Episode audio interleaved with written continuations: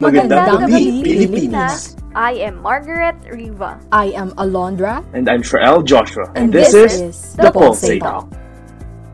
Ang ating guests sa gabing ito para sa first episode ng The Pulsate Talk ay ang kauna-unahang babaeng punong mahistrado ng Korte Suprema ng Pilipinas at unang babaeng humawak ng pinakamataas na posisyon sa hudikatura sa buong Timog Silangang Asya. Sa edad na 52, siya ay pangalawa sa pinakabatang humawak ng nasabing posisyon. Nagtapos ng Bachelor of Economics sa Ateneo de Manila at Bachelor of Laws sa Universidad ng Pilipinas na kung saan siya ay nagtapos bilang cum laude at valedictorian ng kanilang klase. Bago pa man maging maestrado ng Korte Suprema, kilala na siya sa larangan ng international law. Sa edad na 38, naging legal counselor siya ng World Trade Organization na nakabase sa Geneva, Switzerland. Noong 1999, siya ang kaisa-isang babae na naging parte ng Preparatory Commission on Constitutional Reform, kung saan siya ang naging head ng steering committee nito. At akademiko rin itong ating panauhin. 19 years na siyang nagturo ng batas sa Universidad ng Pilipinas, Executive Director ng Asian Institute of Management, at lecturer ng Asian Outreach Program sa The Hague Academy of International Law.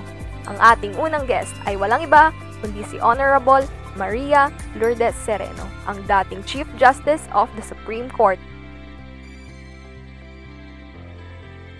Magandang gabi sa ating listeners. Magandang gabi mga kapolse. Hello, good evening everyone. I hope everybody's doing okay. Kamusta naman kayo mga kapolse? Excited na ba kayo sa ating unang episode? Siyempre naman, Marge, dahil balita ko bigatin daw ang ating guest for tonight. True ba yon? Of course, Alondra, true na true, kaya naman wag na natin itong patagalin pa. Isang napakagandang gabi po, Chief Justice Maria Lourdes Tereno, and welcome to the Pulsate Talk. So how are you today, CJ? Nako, masayang masaya at kasama ko kayo ngayon. Ah, alam nyo naman na pag mga estudyante, medyo ah, environment ko yan eh. I hope so. so I hope everyone is okay. Yung internet connection nyo, kumain na ba kayo? Yung love life nyo ba ay okay? So I hope everybody will relax and let's just enjoy this time. Salamat po, CJ, sa pagpapaunlak sa aming paanyaya. Alam po namin that you are a very busy person, pero kahit ganon, binigyan nyo pa rin po kami ng time. CJ, for our first question po, ito na. After your term as Chief Justice of the Supreme Court, you return to your private life po. Ano po yung kadalasang ginagawa ng isang former Chief Justice Sereno sa kanyang daily life? Alam nyo, nakakatuwa kasi assuming na, yun nga, natanggalan ako ng isang pwesto na wala naman akong kasalanan. At sinasabi ko naman, let's go to trial. Ayaw nila talaga ng full trial. Kung saan sa Senate, iprove ko na I served the country with all fidelity, diligence. At bibigyan ko sana ng uh, picture ng mga reforms sa justice system na ikatutuwa sana ng ating mga kababayan. Pero nung natanggal ako, no, at the age of 58, bata yun eh. Hindi naman yun, ano eh, hindi man old age pa yan, ano. So, malakas pa ang productive years ko. Tinuloy ko lang yung advocacy ko na talagang dapat may justice sa lipunan. And I knew na kailangan mag-reach out talaga, lalong-lalo na sa mga kabataan. At alam ko, no, very clear sa akin, anumang reforma mo sa isang institution, kung hindi ito whole of society o yung buong lipunan na nagkakatulong-tulong, babagsak rin yung institution na yon. Limbawa, na-capture ang isang, uh, limbawa, judiciary, no? inattack ng political forces, nakita niyo kung paano pinanghina nila. So dahil naniniwala ako na it doesn't matter anumang posisyon ng isang tao ay hindi yon ang pinaka-importanting determinant kung paano siya lalaban. Kung anong ibinigay sa kanyang pwesto, like yung private life ko na sinabi mong, uh, Shrael, uh, nandun ako na ngayon, no? So I spend it with my apos, but I also spend it talking with a lot of people, including young people. At ang pinakamaliwanag na panawagan sa akin, nakita ko pala na hindi pala na ibalangkas at nagawang payak para relatable yung ginagawa ng mga institutions gaya ng Supreme Court sa pang-araw-araw na buhay ng mga tao. So, ano, in short, unang-una, lumabas ako, nakisalamuha at nagbuo ng movement called Bawat Isa Mahalaga. Centrality noon, yung preciousness ng bawat isang tao. Second, I had a role pala para ipakliwanag sa mga tao yung mga complicated legal decisions namin, yung anong ginagawa ng PCGG, anong ginagawa ng judiciary, napak napakalaki pala ng kakulangan na yon. So that is now how I spend my life.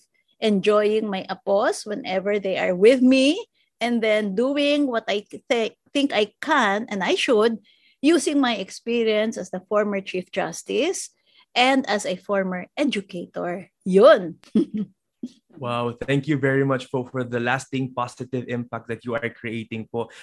Surely na-appreciate po ito hindi lang naming mga estudyante kundi ng mga susunod pang henerasyon ng mga estudyante yung mag-aaral ng uh, social science or mga estudyanteng boboto. Thank you po for what you are doing, CJ. Welcome po at salamat po at binigyan niyo ako ng uh, pagkakataong kausapin kayo lahat. Salamat. Para naman po sa next question, maraming mga netizens ang naipagkukumpara ang qualifications ng isang security guard sa qualifications ng isang presidente. Sabi ng ilan, mabuti pa raw ang gwardya, kailangan at least high school graduate. Pero ang presidente, basta able to read and write ay po pwede na daw po. With that, is there a chance po ba that we can change what the Constitution is saying about this without sacrificing the concept of democracy in our country? Ang uh, nakakalungkot po na nangyari ay nabitawan natin yung ating past. Alam niyo po, noon, walang pwedeng tumuntong sa kongreso at hawakan ng mic doon na hindi aral na aral talaga hindi ibig sabihin mayabang siya, kundi binuhos niya ang lahat ng kaya niya upang maintindihan ano ang pag-uusapan. At sa mga tao, hindi bale kung hindi siya magaling kumanta o kung hindi siya marunong sa stage sumayaw. At ko, lalong-lalo na ayaw noon ng mga tao yung iniisip na corrupt ang mga politiko. Kaya nagkaroon ka ng mga ang gagaling ng mga pangulo noon, yung mga alam mong handang ilatag ang buhay nila para sa kapana, kapakanan ng kapwa, no? Si Manuel Quezon, napakahusay, si uh, Magsaysay ay napakahusay. At sa Senado naman, meron kang mga kilala gaya nila Claro M. Recto, nila Jovito Salonga, nila Rose, Lorenzo Tanyada, ni Jose W. Jokno, ni Soc Rodrigo. Mga taong hindi mo mapipintasan, pati ang private life, pati nga ang shared community life nila, kilala sila sa pagiging napakahusay, pati sa pagtrato ng kanilang mga anak, ng mga asawa nila. Tapos, simple, payak ang buhay. Ang standard noon is sino ang makakapagpatunay na kaya nilang pagsilbihan ng bayan ng simple ang buhay. Alam nyo mga kabataan, nakakalungkot na hindi nyo na nakikita yun ngayon. Ay naku, sana maibalik natin yung panahon na kahit ano, kahit uh, walang pinag-uusapan sa konstitusyon ukol sa mga kwalifikasyon para maging pangulo o senador, malinaw sa mga tao kung ano ang dapat na kwalifikasyon. Paano po natin napalitan yung ganinong pananaw sa isang pananaw na basta popular, pwede nang iboto? Ang tingin ko po, pumasok po ang maling paggamit ng mass media at entertainment. Yung sektor po ng mass media kung saan itinatanghal ang mga seryosong balita, nasa pawan ng entertainment. Yung utak na entertainment pumasok pati sa kongreso kung saan nakikita ng mga tao ay entertainment lang yan, lahat-lahat may palabas. Kung, tayo, kung papalitan po natin ang konstitusyon ngayon para magbigay halimbawa ng educational qualification standards, hindi ho ibig sabihin na yung mga matatalino at may degree na yon ay hindi magnanakaw. In fact, ang nakakatakot ay yung matalinong magaling magnakaw. So, kung ganun po ang gagawin nating standard, si Andres Bonifacio po na self-taught ay baka hindi mag-qualify po kasi ang tali-talino niya pero talagang tinuruan niya ang sarili niya sa sariling sikap at initiative. So hindi po yata yan ang issue. Ang issue ay yung value system natin. Parang hindi na natin naiintindihan ang diferensya ng entertainment, yung pagpapatawa, paghahalakhak, at yung seryosong uh, gawain ng pagbubuo ng mga batas at pagtatayo ng bayan. So sa akin po, ang ginagawa ko, imbis na sabihin palitan natin ang konstitusyon, tingnan natin muli ang konstitusyon. Yan. Pag nakita po natin sa preambulo, makikita po natin yan na we the sovereign Filipino people, ayun, tayo pala nasa ating kamay.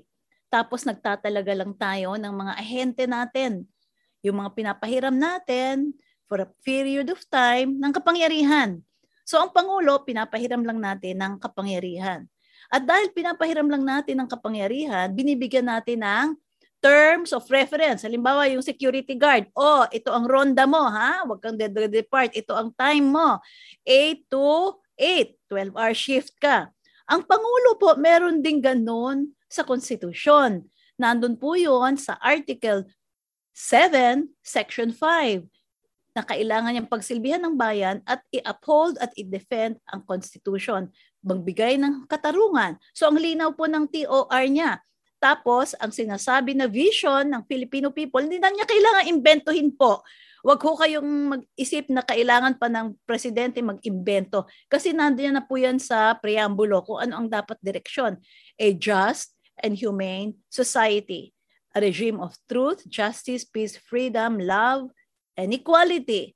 And then, under a regime of rule of law, independence, and democracy. O malinaw naman po, ang dami ng TOR niyan. Punta pa kayo sa Article 11, Section 1. Anyway, policy students kayo. Ito ang stuff na dapat na pinag-aaralan nyo po. Sa Article 11, Section 1, public office is a public trust. Sino ang pwedeng pagkatiwalaan natin na hindi aabuso ng kapangyarihan at hindi gagamitin ng resources ng bayan para kasi ang la, na, nasa puso lang niya ay pagsilbihan ng bayan. Pag ituloy-tuloy niyo po ang pagbasa ng Section 1, Article 11 na 'yon, kailangan po siya ay efficient, patriotic, siya po ay modest at all times, at ang pinakamaganda ay he must hold himself, he or she must hold himself accountable, accountable to the people at all times. Handang buksan ang salin, handang buksan ang pagtustos uh, ng ano, gastusin ng gobyerno, handang ipakita lahat ng mga kontratang pinirmahan niya, handang pakita kung sino ang mga kaibigan niya na ine-entertain niya, handang i-justify sa mga tao ang necessity ng lahat ng ginagawa niya. Handang patunayan kung gaano kabuti ang magigagawa niya upang ma-achieve ang goals natin sa preamble. Kaya hindi ho natin kailangan ng isang pangulo na ibabagsak ang konstitusyon kasi disloyal siya sa oath niya. Binetray nga niya ang oath niya kung ipapabagsak niya ang konstitusyon. Ang kailangan natin na pangulo, may TOR po yan. Yung tapat sa panunungkulan niya at sa panunumpa niya. Hindi nambabola. At dun sa mga mayroong mga mahilig na mag-usap about faith, no? Which is maraming sector ng population natin eh, faith-based. Meron din po sa Biblia. God-fearing, able, honest. Ayaw na ayaw ng dishonest gain at truthful. Yun rin naman po, honesty rin po ang kailangan at integrity according to Article 11, Section 1. So mataas po ang qualification standards ng konstitusyon, hindi ho gaya ng akala ng mga tao na walang QS ang pagkapangulo. So, hindi po yan na determine sa college degree kasi ang magagaling nga pong mga na may college degree, marami na ho ako nakitang nagnakaw. At meron naman pong hindi natapos ng kolehiyo, pero mayroon pong kapasidad at matalino. So, kailangan po, ang susi po ngayon ay nasa botante o yung employer ng mga aplikante para sa posisyon ng lingkod bayan. Nasa atin po, i-reimpose, reaffirm, ulit-ulitin ang qualification standards ng pagka-presidente. Saan po natin mahanap? Tandaan po, preambulo, Article 7, Section 5, at Article 11, Section 1 ng Constitution. Maraming salamat po, CJ.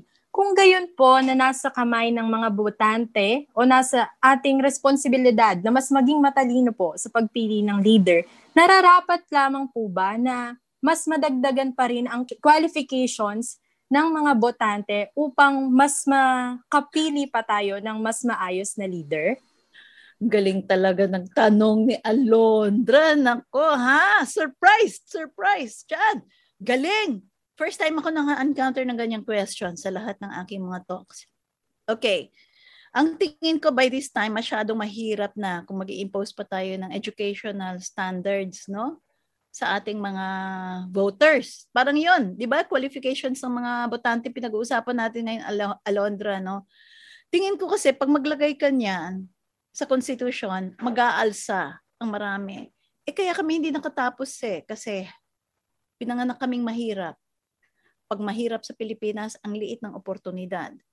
So bakit kami hindi pwedeng magboto? Eh ito na nga lang ang panahon kung kailan namin maipapahayag ang aming damdamin kasi kalimitan ang mahihirap ginagamit lang. Yan ang maaring pushback dyan, Alondra. No? Kaya delikado yan, lalo, baka lalong magkaroon ng hidwaan sa ating lipunan. Ang suggestion ko po, kayong mga nasa CEU Polsai, ang gagaling nyo po, ganito po ang gawin yung path or mga project sa buhay nyo. Bata pa kayo, no?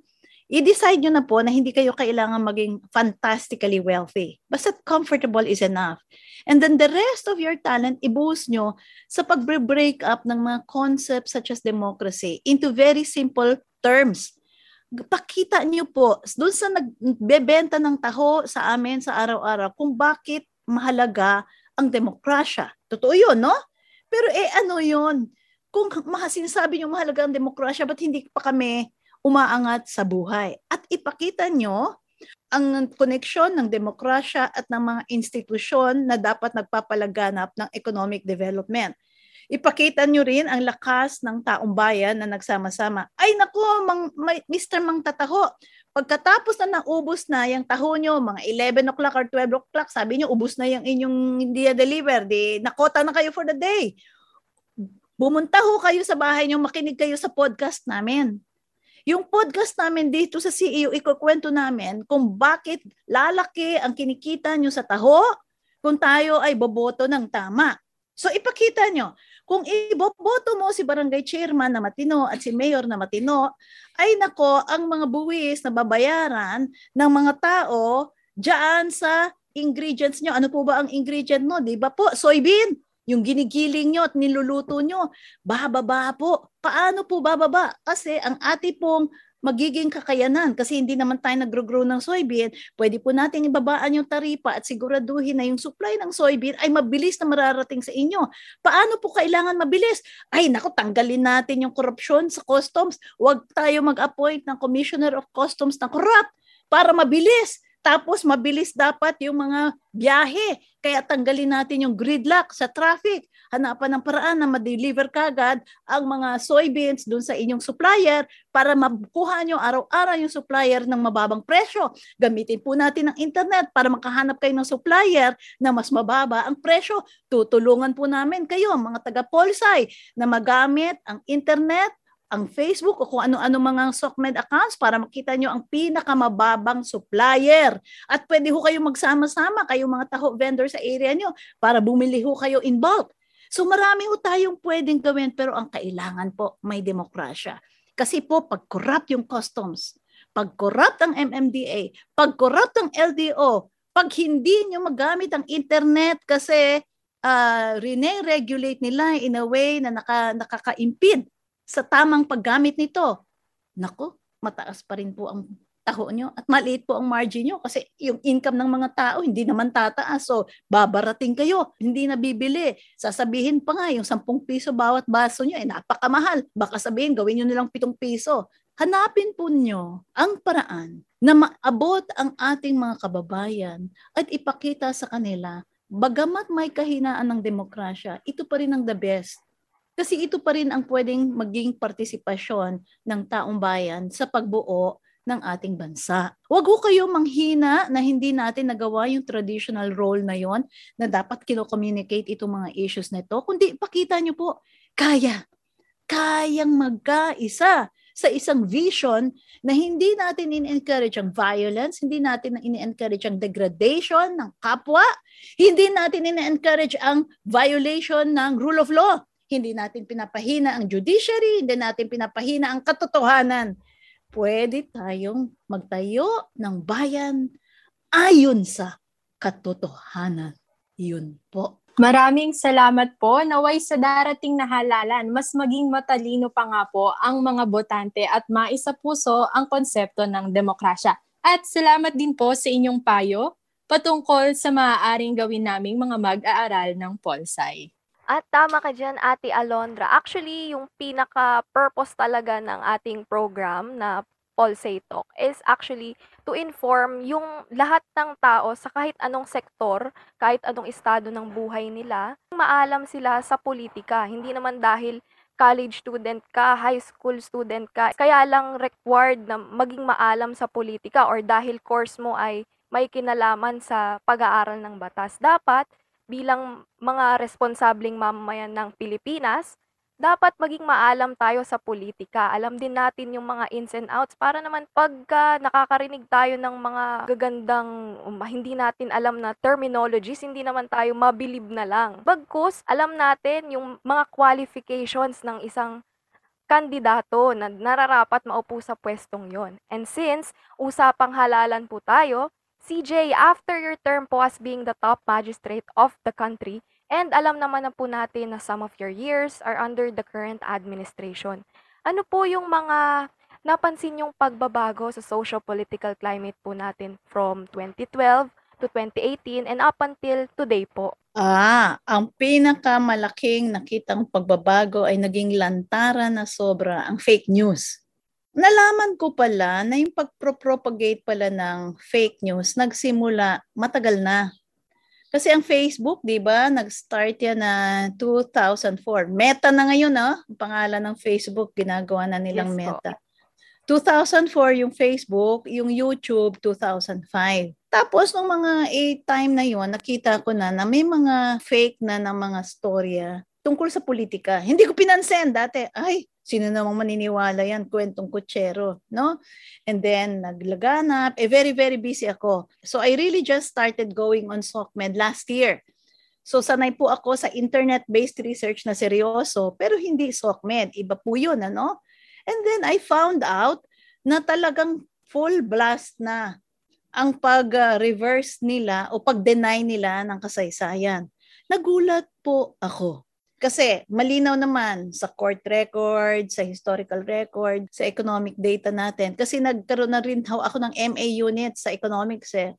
So after, uh, while I was teaching law, pumasok ako sa School of Economics, nakakuha ako ng mga uh, units pero hindi ko natapos kasi lumipad na kami noon sa Amerika para sa aking Master of Law sa University of Michigan. Now, ang nangyari po, nakita ko na yung akala kong alam ng taong bayan ay hindi pala nila alam. Unang-una, yung economic data natin, nagulat ako na hindi pala alam ng marami. Na nagkaroon tayo ng mga bankruptcy episodes 83, 84, 85 na nagkaroon pala ng debt moratorium kasi wala ng pera sa kaban ng bayan. Nagulat po ako na yung pala tinatawag nila na golden age ng ekonomiya yon samantalang nag-negative po tayo sa GDP at GNP growth natin nung panahon na yon. So nagulat po ako yon. Number two po, parang alam naman nila na may mga martial law victims ng taong bayan pero minamaliit na po nila yung hurt na yon.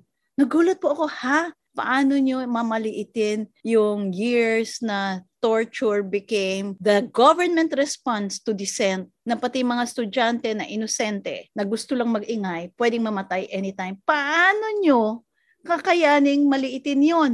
Eh di, ibig sabihin po, hindi nyo naiintindihan na kaya ang mga kabataan pwedeng magsalita ngayon ay dahil may mga naunang kabataan na namatay para sa demokrasya. Nagnagulat po ako noon, young people during martial law were dying to preserve whatever space they can para ipaglaban ang kalayaan ng pamamahayag at ng freedom of expression. Tapos nakita ko yung mga kabataan na iba, pinagtatawanan yung mga panahon na yun. Eh, eh, eh ako tuwing naaalala ko, na iiyak ako eh.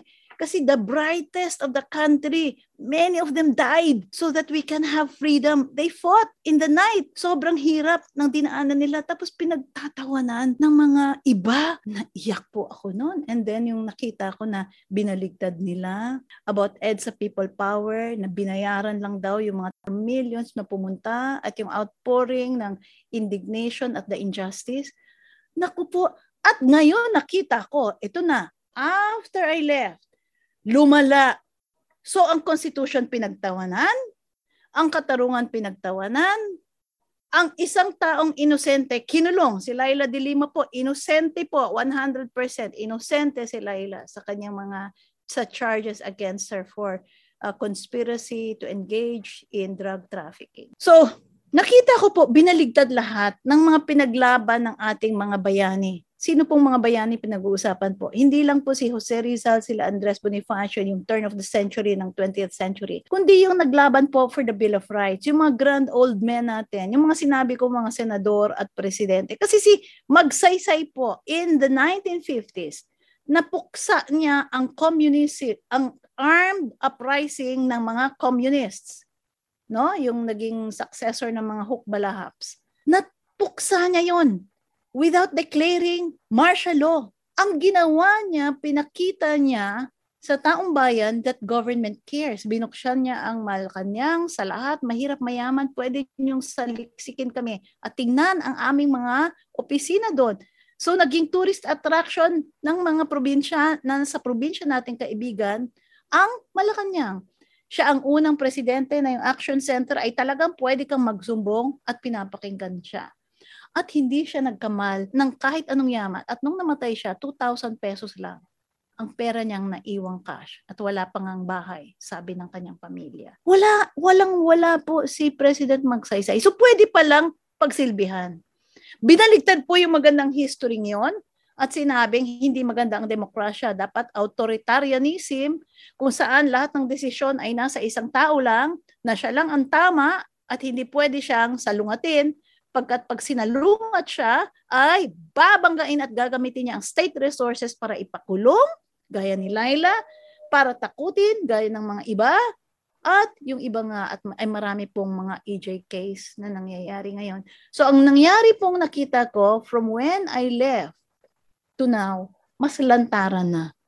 Na binabaligtad na ang values natin. Alam niyo kung ano mangyayari sa atin kung tuloy-tuloy ito? Banana Republic. Alam niyo po yung Banana Republic, yung walang rule of law.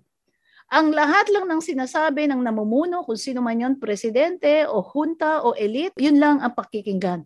Ang mga boses ng mga kabataan gaya nyo, pipigilan kung mayroon kayong iko-contradict na any government policy or any government uh, political personality ng bigatin. Yan ang mangyayari. At papayagan lang kayo, Alondra, Israel, Rivan at uh, lahat, papayagan lang kayo magkaboses at maggamit ang TV station, government station kung susuportahan nyo ang grupo na nagro-rule. Malinaw sa akin yon. Yan ang direksyon natin. Kaya nga may mga tipong mga youth movements, bantayan mo sila. Ang galaw nila ay parang Hitler Youth Movement. Yung masyadong basta't rightist ang utak, parang fascist ang utak, ang state, ang Diyos, kailangan silang i-idolize na parang mga Diyos, hari-harian sila. Sila ang pwedeng mangurakot at magpayaman at ang karaniwang tao ay hindi. Pag ang karaniwang tao ang bumali ng batas, siya ang ikukulong. Pagkaalyado, walang kulong. Bibigyan pa nga either ng promotion, pupurihin in public, or ililipat lang kung masyadong mainit na sa pwesto. Yan nangyayari. Nakikita ko kasi walang kaalyado ni isa kahit anong pagkakamali. Walang napaparusahan. Papunta na po tayo sa Banana Republic. Kung hindi talaga tayo lalaban at sasabihin, hindi. Accountability. Ang pinaka-value, mahalaga, lahat ng nanunungkulan ay lingkod bayan at hindi hari. Kaya kailangan lahat ay accountable. Kaya hindi humadali itong kailangan gawin ng kabataan ngayon. Kung gaano po bayani ang mga kabataang namatay during martial law. Ayaw ko pong may mamatay kahit po sino, no? Hindi mahirap yung masaktan. Pero to the extent na yung spirit nyo ay kailangang lumaban, yung sabihin niyo yung totoo, ganong klaseng fortitude o katigasan or kalakasan ng dibdib. Kailangan po yung dibdib nyo, parang bakal, nalalaban kayo para sa kapwa. Kasi kung hindi po natin ituloy ito, yan ang future nyo. Magiging para kayo mga, ang Pilipinas parang katawa-tawang bansa na tinanghal ng buong mundo kasi nagkaroon tayo ng bloodless revolution. We ended up as a banana republic. Oo nga po, CJ. Tanong ko na rin po dahil bilang kabataan po ngayon na indulge na indulge po ngayon sa larangan ng politics. Ano po yung mga maipapayo nyo sa mga kabataan na gustong magsalita kaya lang natatakot kasi nga po meron pong red tagging or automatic mababrand sila na ay ano yan, NPA yan. Ano po ang mapapayo nyo sa kanila? Ah, okay, ganito. Hundreds of trolls po ang nag-a-attack sa akin every day at every day may mga may, may nagbabalita sa akin, nakapanood sila ng video na fake tungkol sa akin. Ang akin po kasing identity founded on my understanding of my relationship with God. So, ito po personal, no, Riva? I have to talk about my identity and my life kasi eh, para maintindihan nyo saan ako nanggagaling. Sa identity yun, wala akong kailangan sa buhay na ito. I don't need anything, no? I am sufficient, God is with me, and that is all. Kasi pag ganun ang aking masyadong logical, no? Very intelligent. If you believe God is God and you have a relationship with God and you know love God loves you and you know that Christ sa akin, no? Christ came to in order to give me that life. Punong-puno na 'yan, buo na 'yan. Wala na akong hinihingi. Ano ang buhay ko na ngayon? It is the outflowing of that identity. Kaya dahil alam ko ang Diyos ay Diyos ng katotohanan at katarungan, ipaglalaban ko ang value niya. So ipaglalaban ko ang katotohanan, ipaglalaban ko ang katarungan, at wala akong I do not care much. Hindi ko pinapansin yung mga troll attack sa akin. So, number one, ng mga kabataan, ano po ang identity nyo? If you believe, number one, that you have that faith in God, na alam nyo mahal na mahal kayo, kaya nyo kahit ano there is nothing impossible and you can face the worst kind of enemy and you will emerge triumphant. Number two, kung hindi naman po ganun ang identity nyo, kaya identity nyo lang as a young Filipino idealistic person, kaya nyo pang lumaban? Yes po, kaya naman. Kasi ang gagawin yung identity, ifa-found nyo sa katotohanan ng ating constitution at, at ng ating napakagandang history ang ating DNA sa mga heroes. At pag sinasabi nyo, I come from a race of heroes, this is not who the Filipino young person is. Iulitin nyo yan ang ulitin ang ulitin sa sarili nyo. Kaya nyo lumaban. I-bash kayo, red tagging. Sabi nyo, hindi naman ako NPA. May nakita ka bang armas sa akin? May nakita ka na bang pakikip-violence sa akin? Wala ah. Ginagamit ko lang ang aking word, ang aking mouth rather, para ipakita sa inyo ang katotohanan. Kung nasasaktan kayo, pasensya kayo. Huwag kayong, magpa, huwag kayong magpatakot sa bashing ng trolls. Karamihan dyan ay bayad. Nakikita ko po yun, no, yung mga bagong litaw na mga kabute. Naku po, 3 hours pa lang buo yung kanilang Facebook page kung maka-attack na. Tapos may script naman, halatang halata, edi pagtawanan nyo lang. Pati yung mga errors, pare-pareho talagang copy-paste. Ang dami niyan. Okay, wag niyong pansinin yan. Kung may mga uh, genuine na tao, eh, wala kayong magagawa. Ganun ang pag-iisip nila. Ang duty niyo lang i-proclaim ng i-proclaim ang truth. Sasabihin ko yan, ay, pangit, alam ko ang address niyo. Kung threat na yan, i-report niyo na sa DOJ, sa Anti-Cybercrime Division. At pwede nang kasuhan yung mga yan. Pag threat na po. No? Pag libelous, pwede rin kasuhan yung mga yan. So, Huwag niyo pong pansinin yan. Ngayon yung red tagging, kung wala naman talaga kayong ginagawa, paano nila mapapatunayan ang kaso sa inyo? Anong ibig sabihin ng red tagging? Ay, NPA, NPA yan. Siyempre, mapapanik yung nanay at tatay niyo. Sabi niya, Nay, wala naman akong ginagawa. Ang ginagawa ko lang is to secure my future. Kasi, alam niyo po, 11.5 trillion pesos na ang utang natin. Di po ba? Baka umabot ng 15 trillion. Sino pong magbabayad niyan? Nako, Riva, ikaw at yung mga anak mo at baka apo mo. So anong ginagawa mo by using your mouth now? You're trying to preserve the future for your apo. Ganong kalala. Kasi hanggang ngayon, biro mo, we're still paying for the Marcos debts until now. Siguro mga 2 or 3 more years pa bago matapos yung debts na na-incur ni Marcos. Oh. Kasi kung walang kapasidad to pay, bakit ka mga ngutang ng ganong kalaki knowing na yung future children at mga apo ang magbubuno ng mga utang na yon. So what you are doing now, explain to your parents, I'm trying to preserve my future. Nay, ang ginagawa ko para po yung tax ko at yung bilihin natin in about five years time, mas magaan na. Ang pinaglalaban ko po, Nay, ay kung pwede tayo magkabahay na mahusay at ang future ng ating angkan ay mahusay kasi we can live with honor and dignity. Ipaliwanag nyo in those terms. Kasi sabi nyo, marami ho kaming kasama, oh. May mga professors kaming very responsible at very responsible kami. May guidelines kami on how we will talk. We're not asking for the overthrow of any government. So paano kami masabing nag-sedition kami? Nag-incite kami ng overthrow of government? We're not doing that. We're just talking and explaining to people kung anong konsepto ng accountability, ano ang duties ng gobyerno. Halimbawa, yung mga kontratang ayaw nilang ipakita, may duty sila na ipakita. Linaw-linaw nun sa batas.